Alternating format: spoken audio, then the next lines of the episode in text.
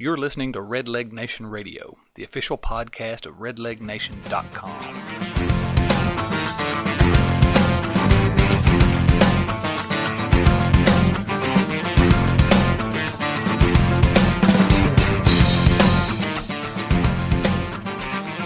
Hello there, everyone. Welcome back to Red Leg Nation Radio. I'm your host, Chad Dotson. With us again this week, second time joining us on the podcast is fellow editor of RedLegNation.com, Chris Garber. How you doing, Chris? Good, Chad. Good, good. Uh, well, we're actually taking time out of the game tonight to uh, bring a quick podcast to you. Um, see that uh, Arroyo's doing okay tonight, um, but our, our buddy Edwin Encarnacion's thrown one away. It's his first error of the night. Well, Edwin, it was kind of only a matter of time. I, I'd like to think he's gotten a handle on some of his defensive issues, but that may be the kind of thing that plagues him. I didn't see the play, Chad. Was it another uh, when Edwin has time to think, Edwin does bad things situation? Of course, of course. Yeah, I just I don't know. You know, you watch the guy play, and sometimes you you think you're looking at the best defensive third baseman in the league, and then sometimes he throws one into the sixth row, and you, you think, let's get that guy in left field or or something.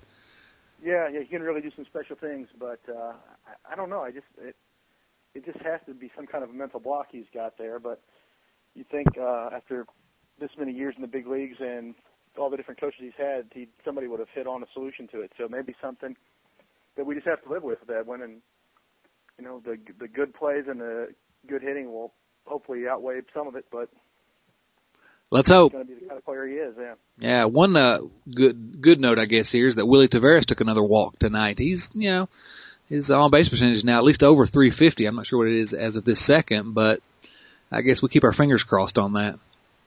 Yeah, I'll I'll um, admit, you know, it's only a weekend, but I'll admit to being pleasantly surprised with the patience that um, that Willie and and Brandon Phillips, uh, especially, have shown so far this season. I did not expect it, especially the way Brandon talked in the off season.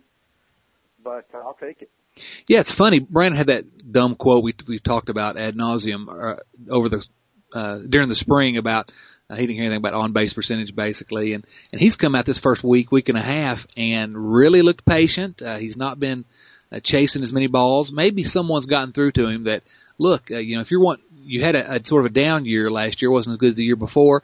Uh, pitchers aren't going to pitch to you in the major leagues if they know you're going to swing at anything. Maybe somebody's finally gotten through to him. I guess we can keep our fingers crossed, but so far so good this year. Yeah, and I was thinking about this this morning, and I'm trying to think if it's something Brandon has has done. And uh, you know, the not many games have been on TV here in Columbus, so I don't know if he's showing a great eye or if pitchers are, pitching around him. And uh, I don't know what that means. I guess that says something about Jay Bruce if they're pitching around Brandon. But either way, he's not making outs. He's getting on base, and and that's how he's really going to be a valuable player for the Reds on the offensive side. Is if he gets on base more than you know 320 on base percentage, which I think he had last year.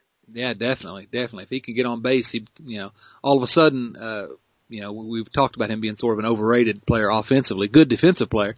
Um, but if he can uh, get on base at a little bit better clip, he still doesn't need to be back cleanup. But yeah, he absolutely uh, gives something to this lineup that they need. Uh, hopefully, you'd think that hitting in front of uh, Bruce and Encarnacion, um, it'd give them some more opportunities to, to knock him in.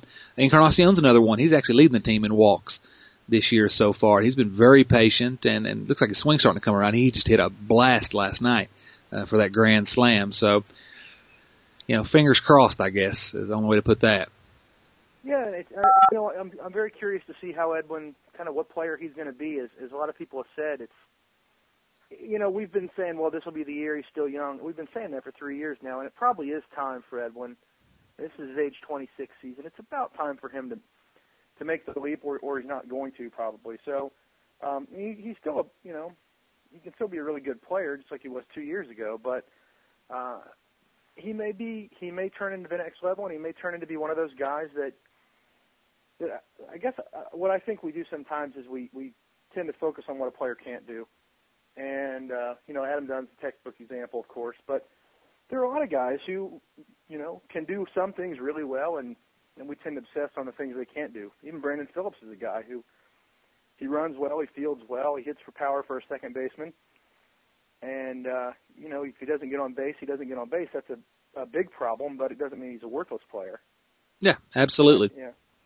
Well, and uh, just to point to what you were just uh, saying. I think at the end of this season, we've talked before about maybe you know the Reds uh, may think about moving Edwin. I think by the end of this season, we'll really know what we have on our hands with Edwin Encarnacion. This is this is the year for him to either really shine, or when you guys start thinking, well, you know, he's maybe not going to be the player we all hoped, uh, if not expected him to be. So I, I think you're right on the money there, and I think the Reds will have a big decision to make at the end of this year, and how Edwin performs this year will uh, really uh, determine whether or not he's got a future with this organization or whether they try to move him for uh, something because they've got a lot of a lot of parts getting ready to hit the major league level that could uh, fill that third base position.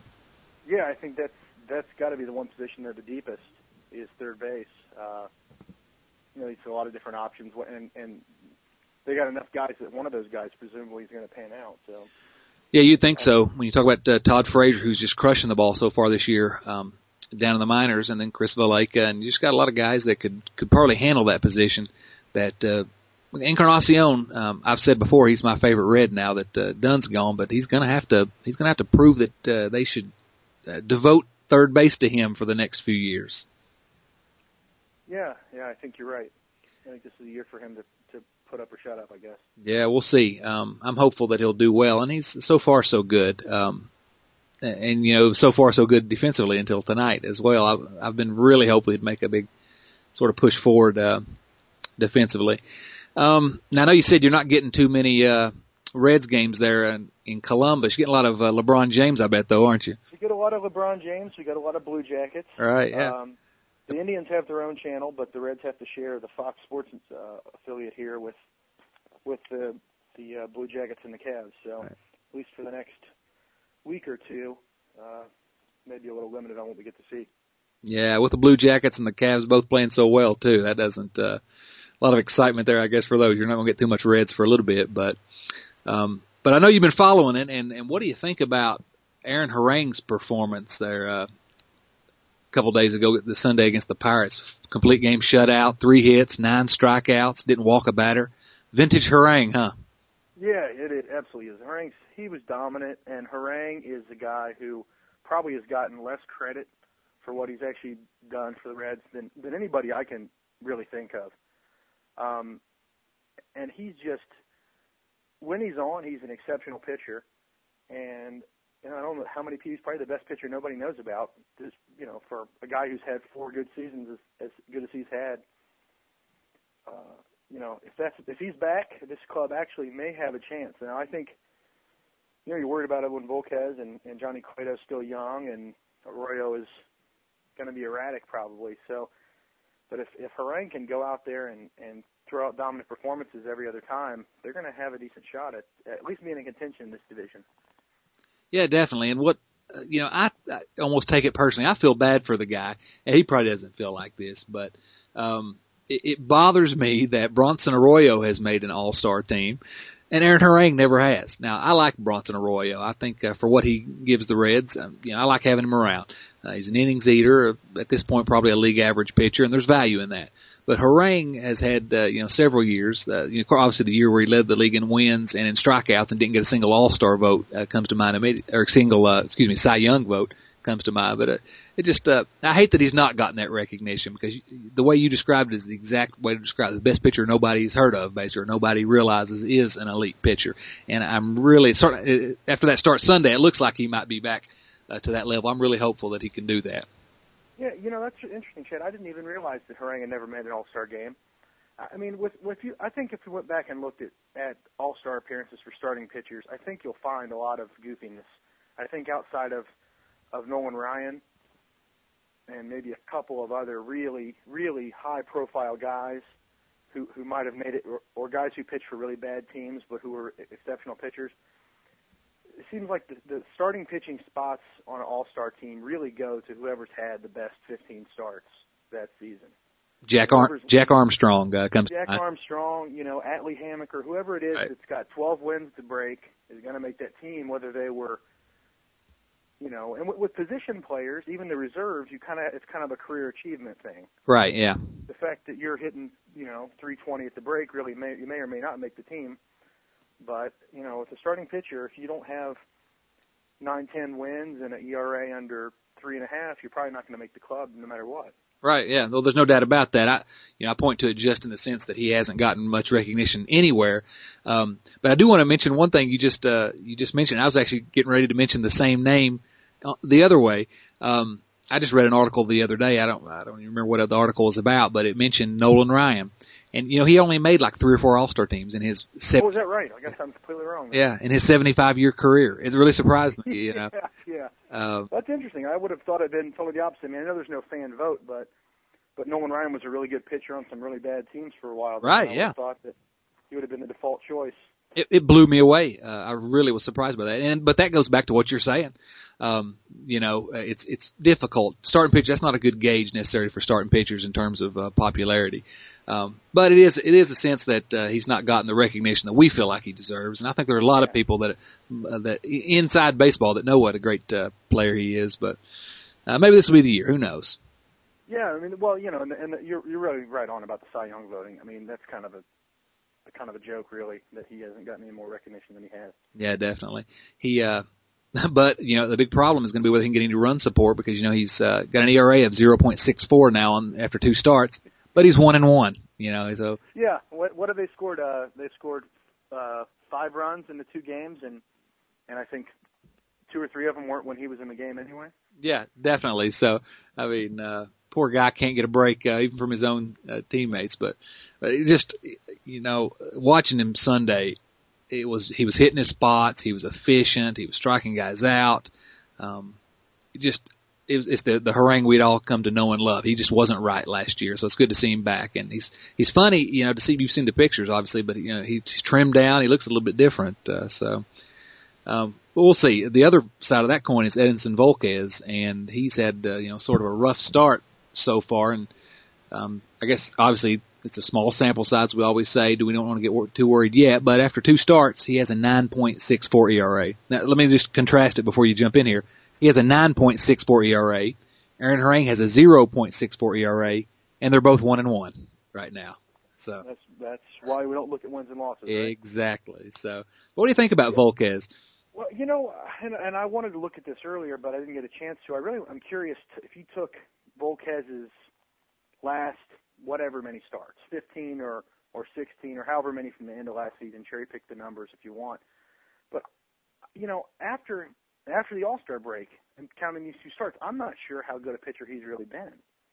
I don't think it's just a slow start. I mean, I think he had a kind of maybe it was a reversion to the mean last year, but he's starting to pile up some some not so great starts here in a in a in a bunch. So, you know, I think he's still a talented pitcher. He, that changeup's for real. I don't, you know, that's that's not going to go away. So I, I think he's still got the the ability to be a pretty effective pitcher, but I don't know that we're going to have as we thought last year, two aces or three aces. Right.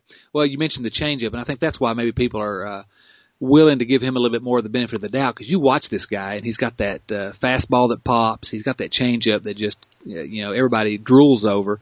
Uh, but the, the league may have, you're right, you know, the league may have started to figure him out in the later part of last year um, and on into this year. So it'll be up to him. I, there was a quote from Dick Pole in the Inquirer this morning that you know the league's adjusted to him a little bit. It's going to be that what's going to determine it uh, be the determining factor here is whether he can adjust back, is the way he put it, uh, uh, to the hitters. So he's young still. Um, he's got he has the stuff. So uh, maybe that's up to Dick Pole. Yeah, yeah. I mean, this isn't you know this isn't David Weathers or Danny Herrera getting pounded around, where you think, well, you know they've they've lost it and that's that because they don't have that great of stuff.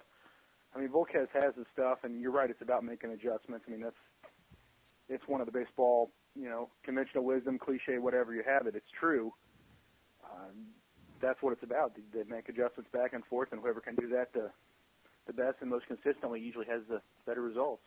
You you didn't just mention David Weathers, did you? I, well, I thought I'd do it for you. Oh, come on! We had a nice conversation, and, and you hadn't hadn't heard about Weathers in a little while. Oh, the Reds are back to 500. You know, they're leading right now. Chance to get over 500. I'm feeling good about uh, things, and you go and drop David Weathers on me. You know, you you ought to just take it as a blessing because he hasn't been that bad yet this year. So I no, that means it's still to come. Well, maybe, but or maybe not. He, you're right. He hasn't allowed a run yet this year. Um, and his first two outings were pretty doggone good. Now, yet yesterday, the first game of the series against the Brewers, he scared me to death. He allowed a couple runners on, and but he got out of it. Uh, so It's like sort of like a David Weathers, a classic David Weathers hole. Yeah. You know. Yeah. Um, but you know, I, while we're on the subject of the bullpen, they've been remarkably good this year. And the guy that's really surprised me with how dominant, and, and I know you've not got a chance to maybe see him much yet, but uh, you can see his numbers and you follow what's going on. Four outings so far. Arthur Rhodes has uh, looked like uh, you know a young Arthur Rhodes, I guess. Oh, you know, I, I did see him a little bit on opening day, and he just dusted the Mets down. I mean, it, like it was nothing. He looked great, Right. and I assume he looked that good every time. I don't know what it is with Arthur Rhodes, how he's doing that, what he's if he's doing anything differently, or if it's just a small sample size, but uh, he's got that really deceptive motion now that I don't remember him when he was a younger pitcher having that little hitch in his in his uh, motion, but Yeah. getting the job done. Yeah, and you know, so far, obviously, we don't want to get too uh, nervous about the guys that aren't performing too well yet, and you don't want to get too high on some of these guys that, uh, you know, Rhodes had a pretty good year last year, but there was a, a limited number of innings, and the year before that he wasn't very good. So, but he he looks good uh, to the eye so far. I agree. How was opening day, by the way? I know you got to. Uh, was that your first opening day this That's year? my first opening day, and uh, I'm glad I went. Um, it's not under any other circumstances I wouldn't have wanted to sit in a ball game for four hours in the rain and 39 degrees, but it, wa- it didn't feel that bad. The wind wasn't blowing, so it wasn't that cold. Um, you know, I- speaking of Harang, he he did not look good at all No. that day. Yeah, I agree. I mean, he was. I think he had two strikeouts. He threw 110 pitches through what five or six innings, and just all over the place. Didn't look like he could. It didn't look like he was he was comfortable ever out there. And I think he, the results were good, but I don't know that the performance was really that good. Yeah, he was. uh He was again. That I, I was starting to worry a little bit. Oh no, he looks kind of like he did last year. Um, and then of course he comes out uh, Sunday when it's a little bit warmer and uh, looks a lot better. It looked awful cold. I know you said the wind wasn't too bad and it wasn't too awfully cold there, but it looked awfully cold on TV. My living room was pretty warm uh, on opening day. yeah, yeah, I imagine. We, you know, I mean, it's not often that I go to a baseball game wearing long underwear and jeans Right. and four shirts and a raincoat. So Well, I've mentioned it, uh, you know, several times on the blog and uh, a couple times probably on the podcast that um, I've been to, I guess, six opening days now. This was the first year, first time in the last six years that I haven't gone, but, um, you know, we always encourage people, look, yeah, sometimes it's cold, sometimes it's even snowing, sometimes it's nasty. I've been there when it's 75 degrees, but it's something I, f- I feel like every Reds fan ought to uh, go and just experience at, at least once. It's a, it's an, it's an experience. Uh, Yeah, it, it was cool. I mean, it was definitely the the the most interesting atmosphere and the, and the most special atmosphere, at least since the '95 playoff game I went to against the Dodgers. Right. Well, you So- you went to a Reds playoff game. You're that old?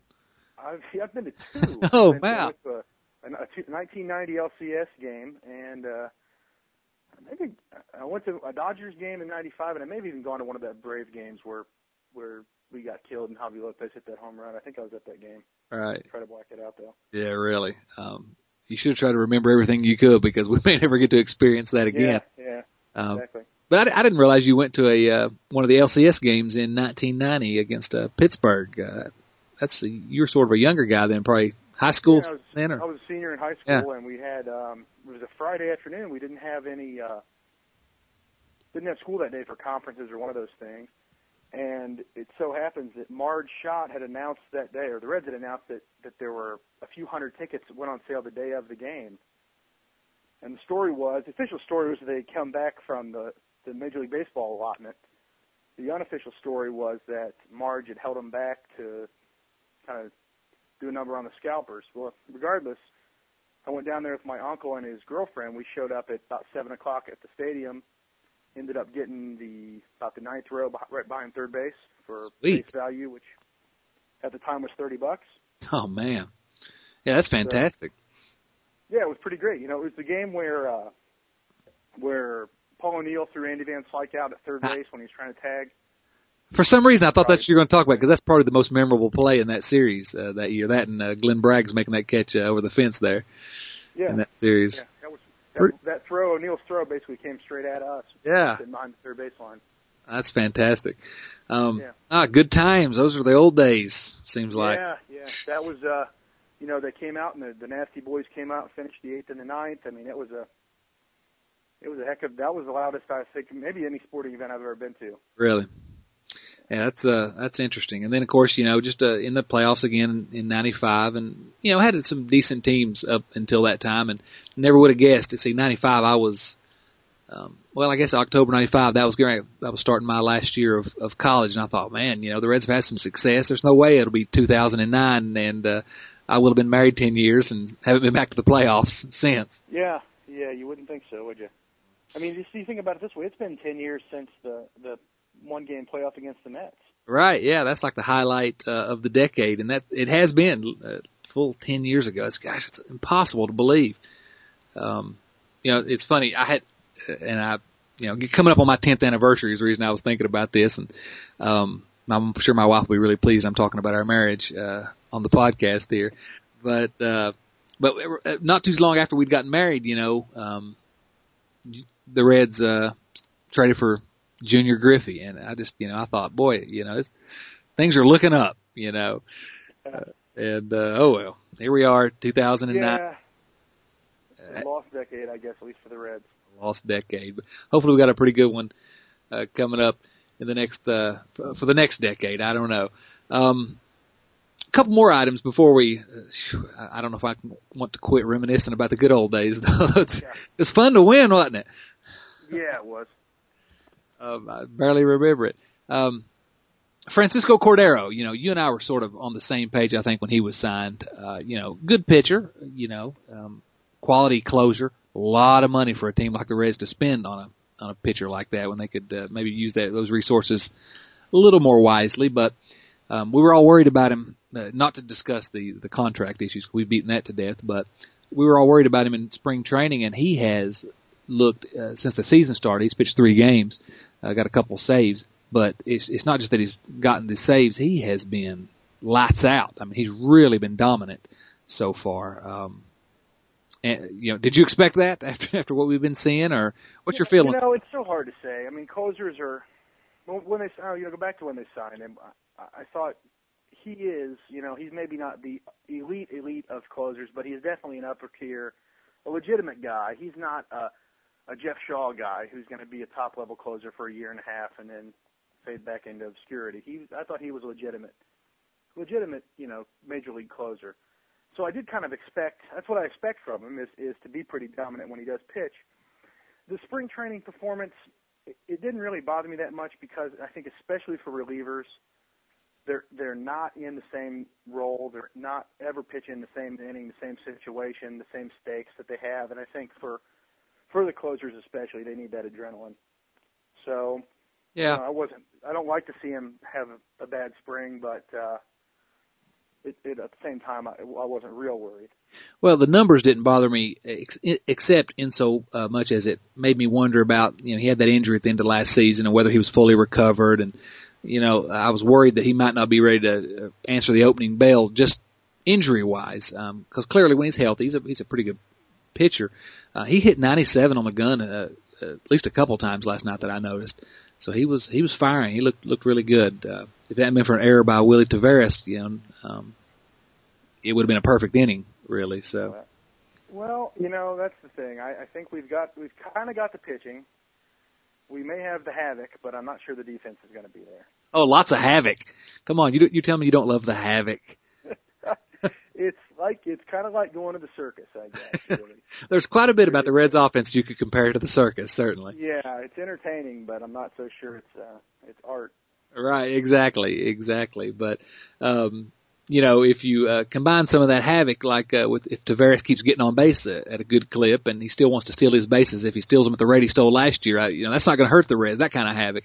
It's this stuff like when the Pirates turned that triple play the other day. You know, yeah. Uh, triple steal or whatever they're trying to attempt here, and uh, quadruple steal. I don't know what they were doing, but uh, turned into a triple play. That type of stuff it just gives up outs needlessly. That's a, that's the havoc that we uh, don't like. But you know, if Taveras yeah. wants to walk and steal his way to third, bring it on. Well, that's the thing. I mean, I'm I'm all for you know, if you want to go with the speed game, you got to kind of take some chances, but you got to be smart about it. And I I think I don't want to blame it on any particular player, but I don't think the Reds have been playing all that smart. And maybe I maybe I blame it on the manager. I don't know, but they've been more reckless than they have been uh, calculating in the risks. They have been. Not, Yeah, and I, I'm just, you know, I think you do lay that at Dusty Baker's feet. But I've also been worried that he, for all the talk about how we're going to be fundamentally better and we're going to do the little things right uh, this year to compete, uh, they've not been doing that early on. Uh, they've recovered from some of it, but that that worries me a little bit. Yeah, you know, that little things talk. I feel like every team in the history of baseball has had that article written about them every spring training. They're going to be doing the little things right this year. And but you're right with the, with this Reds team, they actually have to do it. I mean, they don't have Adam Dunn to bail them out of of a three-run deficit, or uh, you know, Ken Griffey a few years ago. I won't say he was a great threat last year, but right, they can't they can't nickel and dime their themselves into trouble or out of innings. Well, uh, the, yeah, not, not to interrupt you, but the way I look at it is their margin for error on the offensively is so slim because really, you know, this is not a team that's built to score a ton of runs. That they can't be giving up uh, outs and they can't be doing foolish things on the base paths, things like that. Yeah, I absolutely agree, and that's that was, you said it better than I I was trying to. And the interesting thing to me is uh, the Reds have scored more runs so far this season than than I would have predicted. And I think the one reason they're doing that is they're walking more than I would have predicted. And the question is, is that something the Reds hitters are doing, or is this just early season wildness from the pitchers they've been facing? Right. Small sample size, or yeah, I mean, if this is really a skill, I mean, if this is a team that's going to get on base at you know a, a 320 clip for a team or something like that, and then uh, then steal bases and run around and and have decent pitching and have decent defense, well, then that's a whole different story. But if uh, you know you're talking about guys up there just hacking away and and everybody, you know, your number three hitter having a 320 on base percentage, then you're not in very good shape. Right. Yeah. You know, you talk about if uh, Willie Taveras uh, gets on base at the clip he did last year, and, and Brandon Phillips gets on base at the clip he did last year, and a guy like Hairston, uh, you know, if he plays like the Hairston that we saw every year except last year, and some of these guys, you know, and Alex Gonzalez has never been much of an offensive threat.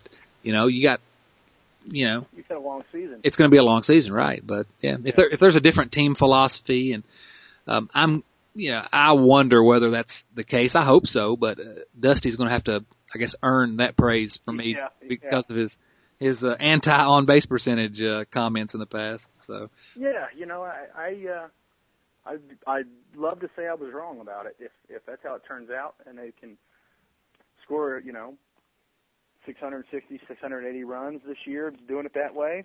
Great. Yeah, there are different ways to win. Um, so you know, I don't want to say the Reds can't win constructed like this, but uh, we'll stay hopeful uh, about that, I guess. Yeah, I mean, and you know, I don't know. I guess Joey Votto's kind of carrying them too a little bit. Yeah, and you know, he's he's still a young guy. It's a lot, it's a lot to put on a kid who coming off his rookie year, you know, to have to really carry an offensive load. He's playing great so far, and he's going to be a good player. But man, that's a lot to put on the, the shoulders of a kid uh, like that. I don't know if he's, um, you know, he's going to be a really good uh, player. I don't know if he's ready to be sort of the straw that stirs the drink uh, in terms because he's still got some years to improve. He definitely does. Votto's he he's got an interesting way about him, and it's I'm still not sure what that is. He, he doesn't look like anything affects him really. That's true. That's absolutely true. And he may be one of those unique guys who can, you know, he just has such good focus on what he needs to focus on. Doesn't doesn't care that he's, you know, the man. Doesn't make any difference to him if he's a rookie batting sixth or a batting third his second year. Uh, you know, if that's the kind of like approach and makeup he's got, and it's possible that he has it, well then, you know, maybe he's right there. Maybe he's not the same player as Albert Pujols, but that early in his career being that that central to right. the offense. Yeah, you know, and I'm constantly looking for things to be positive about. And if that's another one, if you want to uh, be uh, sort of upbeat about something, you you watch Votto, and he he looks like a 10 year veteran, and he conducts himself like a veteran. And there were some quotes from, uh, you know, for example, Jay Bruce. Uh, that you know, just watching uh, Votto has made him work harder and realize what he has to do to be a better professional. Um, he's a very interesting uh, young player in, in a lot of ways. It's gonna be fun to watch. Yeah. Um, Alex Gonzalez. Any thoughts? Uh, you know, he has no hits so far to the uh, as of uh, as we go on the air tonight. In Paul, Paul Janish started tonight, and in his first at bat, he got hit a double in the gap, and uh, so he has now exceeded Gonzalez's hit total for the year. Uh, what are we to expect out of Gonzalez? The guy's not played much. Oh, how, how do you? Is there any precedent for for the what he's done. I mean, he's missed so much time. He missed the whole season for, you know, he's had all kinds of different reasons, and and they all are legitimate reasons that he's missed right. time. But you know, he's also not a young guy. This isn't a 21 year old guy who misses a season and a half and and is right back at it. I mean, he's he's at the age where you lose a step, you're you're done. And uh, you know, his first season, Gonzalez ended up probably in, in an okay produ- place production wise. He he got there in a different way than I thought. He it was all power and no no average really, right. but he was a decent decent player there the first season. I I thought his defense was much uh, less impressive than advertised. Definitely. I mean, he was advertised when he came in as as really they sold him as Ozzie Smith number two. Yeah. And I'd never seen it in his career. And the one thing that, that the numbers said, and I thought that watching the games backed up, is he's really good at starting and turning double plays. Mm-hmm. Yeah. Um, that's a great skill, except for the fact, you know, the Reds have really a strikeout and fly ball pitching staff. So that, that it wasn't quite the greatest fit, really. right. But yeah, the value of that is uh, lessened with that type of staff. Agreed. yeah, and then you know now he he I, I don't know the little bit I've seen this year, including opening day. I, there was a play on opening day where he made a diving stop, and everyone on on online and on on the uh, the broadcast was all over it. And, and in person, that was a ball he should have picked up on his feet and been able to throw the guy out. So I know the play you're talking know. about, and and when they showed the replay on television, you could tell it looked impressive, you know, in real time because you hear you a hit and the guy's diving. But I know the exact play you're talking about. It was not as impressive uh, when they rewound the tape on that one. Yeah, I don't know. I don't know what you're going to get from him. I, I, I you know, you don't want to make a decision on a guy based on 15, 16 at bats, but at the same time, he just he didn't have much to play in spring training. And I don't know. I don't know. Do you let him play himself into a groove, or do you you cut bait on him? I mean, it's not like we've got Barry Larkin in the system here ready to jump in. Well, you hit on one of the names, and then the other point that I was going to make here with respect to Gonzalez, and, and you said, you know, how do you know what to expect from him? And and the two things I was going to I was going to mention with that respect were number one, um, you know, he's not a spring chicken. That's what you mentioned. He's he's sort of an older guy now. It's not like he's 25 years old coming back from a year, year and a half, or whatever it's been since he played regularly. But the second thing was even before he wasn't Barry Larkin. It wasn't like he was, you know, um, a stud shortstop even before that. So I I'm afraid that everyone's expecting a little too much out of him, and, and you know, obviously, I, I don't think he'll hit zero for the year if he's played full time. But, um, you know, he, we may be maybe one of these cases where what you see is what you get. He's not uh, his upside Yeah, is long gone.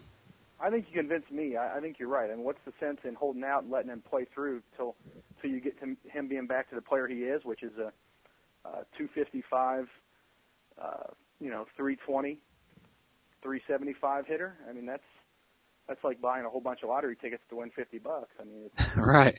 you, you may or may not be proven right, but you're not the upside's not that great. So, Yeah. but you're right. Maybe it's better just to roll Janish out there. You know, he's got the glove. He's probably not going to hit, and you throw him in the eighth spot and hope for the best. Right. Well, I'm I'm not a fully paid member of the Paul Janish fan club by any means, but um, you know, he's going to be steady defensively. Whether Gonzalez will or not, uh, that remains to be seen because there's no way he cannot have at least lost a step or so uh, defensively.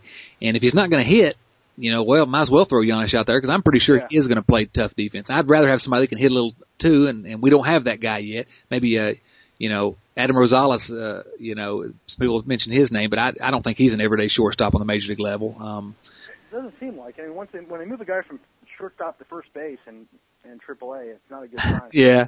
Well, he had some arm issues there at one point, which he evidently is over with. But yeah, that's not good. Uh, that's not encouraging. You know, maybe I guess uh Frazier's still playing shortstop. Todd Frazier. Um, there'd been talk that he might have to move off that position, but and maybe he can handle that position in the future. I don't know. Um, this year, Well, what about Chris Valaika? That's the one I really don't know about. I, I've never really seen him play. I, I don't, you know, he's still at shortstop in AAA, so I figure Yeah. somebody believes he can do it. Yeah, I've seen him play, and uh, you know, from just the limited time I've seen him, I'm I'm impressed. He's not hitting very well so far this year, but um, you know, uh, that's a guy that I'd like them to see if uh, maybe by the end of the year this year they'll get a chance to bring him up, give him a cup of coffee, and, and uh, we'll know a little bit more by that time. Um, yeah, but you're right. There's no there's no Barry Larkin in the waiting in the wings, so you know I don't know what to do with respect to the Gonzalez issue either. But I just he just looks bad offensively and defensively right now, and um, it's just hard to watch. Yeah, I, you're right. And I, again, there's no real upside. We're not gonna. It's not going to get a whole lot better than this. It's obviously not going to be this bad, but it's not going to get a whole lot better than this, even in the best case scenario. So. Right. Um, well, I um, made a sort of a joking request on the game thread tonight to see if anybody had any questions they wanted to, uh, or anything they wanted to just discuss on the podcast. And there were a couple of them, but one of them, uh, Y City Jim's asking us to talk about the Washington Nationals, and um, I just don't want to do that. well, you'd be the only one because I have absolutely no idea what they've done so far this year. Yeah, I don't. They've not won a game yet, as far as I uh, know, and so there's not a whole lot to discuss. But uh, is that right? Yeah, and and they're actually purging themselves of ex-Reds, uh, starting with Jim Bowden, obviously a few weeks ago. Yeah, yeah. Um, well, start start with the guys who are under indictment and move on from there. that's right. Yeah, that's right. Um, oh, who knows? Maybe maybe Bowden will be back in Cincinnati soon. Uh, oh, dare to dream. Yeah, yeah, great. no. Uh, well, you it, know, I'm not. As, I, the thing about Bowden is I'm not you know, I'm not in, in the Marty Brennaman camp where I want to burn anything that he ever touched and right and and salt the earth that he walked on. I mean, he was, you know, I hate to say, but he was what he was. He he was an egomaniac who made some really good moves and some really stupid moves, and pretty much wore out his welcome. But you know, to pretend that he was the worst general manager in baseball history or the worst, you know, the worst thing that ever happened to the Reds, I think is kind of silly. I, I agree with that 100%. And I used to have this argument with, uh, I was really sort of anti-Bowden at one time and, um, until I, you know, was talking to my friends who were fans. One, one's a Yankees fan, one's a Red Sox fan, you know, from around the country, Braves fan. And they were all like, why do, you, why do you hate that guy so bad? I mean, he's not the best GM, but you know, he's no, he's middle of the pack at least, you know, uh, he's got the Reds doing better than maybe they would with any, anyone else. And so I started thinking, well, you know, maybe I'm too close to it. And, um, so I sort of got out of that uh, Marty Brennaman camp on him. Uh, Marty's really, but Marty has a Marty enjoys getting bitter about people and really hammering on. Yeah, them. I always wonder how much of that's how much of that's real and how much is tongue in cheek, and and how much of it started out as tongue in cheek and became real, and yeah, I would. Vice versa. Yeah, uh, we still love the guy. I love listening to Marty, but until he starts, you know, hammering on his little pet issues, you know. um, but uh, but he still calls a game better than anybody else. But, the, the one that really got me, and I never I never heard the origins of it. I just heard it the last 45 minutes of the rant. But for some reason, Marty hates Phil Mickelson. Oh, I missed that one. And I have no idea why, but he can't stand Phil Mickelson. I think it's I think it's fantastic that a, a you know a small market baseball announcer has the self-started vendetta against uh, one of the two or three most famous golfers in the in the world. So I have no idea what's what it's about, but I find it very amusing. And what does that have to do with Reds baseball? Who knows? Um, well, if that was the criteria, there'd not be very much going on in that broadcast. There'd be a lot of Joe Nuxhall dead air in there. I guess. yeah, yeah, exactly. Uh, well, did you watch the Masters just before we sign off here? Yeah, I watched. Uh, I watched all but the playoff. I had. I was in Chicago uh, for Easter, and then I had to go to the airport, so I missed the the playoff. But I watched pretty much all the rest of the final round.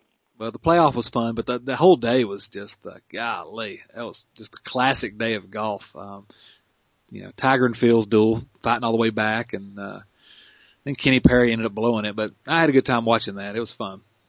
Yeah, I did too. I mean, I felt like everyone. It was one of those things where the it reminded me of the Reds opening day, where the ball fell in between everybody three or four times. I felt like uh, no, everybody was in a position to win that thing, and then at the last second, everybody backed away. Right, nobody wanted it, so Cabrera ended up with a green jacket. Yeah, he he completely backed into it. Uh, you know, the guy hits it into the woods on his first shot of the playoff. Second shot hits it off a tree and it bounces back out in the fairway, and then goes on to win the Masters. I'll never figure out how he did that. yeah. You wouldn't think you'd get away with that, but no, I can't. I can't get away with that. That's exactly how I play. well, that's what I told my wife when Tiger hit that tree dead on. I said, "Oh, I've done that." Yeah, when he was trying to hit it uh, between the there, and I said, "Gosh, you know, he's he's mortal. I can't believe it." Yeah, yeah, I do that three or four times around. Yeah, me too. Um, well, Chris, I appreciate you taking some time for us on the podcast uh, here today. We'll get you on some more later. Hopefully, the Cavs will finish uh, winning the World Championship, and the Blue Jackets will bow out of the Stanley Cup playoffs at some point. Um, well, yeah, I think I think the playoff games will be uh, on whatever the league networks are. So I think Fox Sports may be clearing up. Yeah, good deal. So you'll get the have won't have to endure Marty as much. Be able to watch it. you get to watch George Grande. That'd be good. Yeah, it looks like George didn't make the trip to, to Milwaukee. I see uh, Chris Welsh is is uh, clean shaven. Yeah, Chris and Tom on the broadcast, and I'm really just uh, I'm, I'm shedding a tear. I'm crying here, a solitary tear going down my face because George Grande is not there today. Yeah, George the nicest man in baseball. He is. He's a fantastic guy, and he's a guy I'd like to, you know, you'd love to talk to him, but uh, bless his heart. Uh, well, we'll leave it. At, we'll leave it at that. I think that's perfect. Yeah. All right, man. Well, I appreciate you being on, and uh, we'll check in with you again sometime. All right. Thanks, Chad. Anytime. Sure. Thanks, man. All right. That'll do it for this week's edition of the Red Leg Nation Radio podcast. Thanks for joining us. Uh, if you got any comments or suggestions or concerns, send it to radio at redlegnation.com. If you got any criticisms, again, send those to Chris at redlegnation.com. Um, if you haven't already, go subscribe via iTunes. And uh, thanks again, once again, to all of you out there in the nation. This is Chad Dotson for Chris Garber saying so long.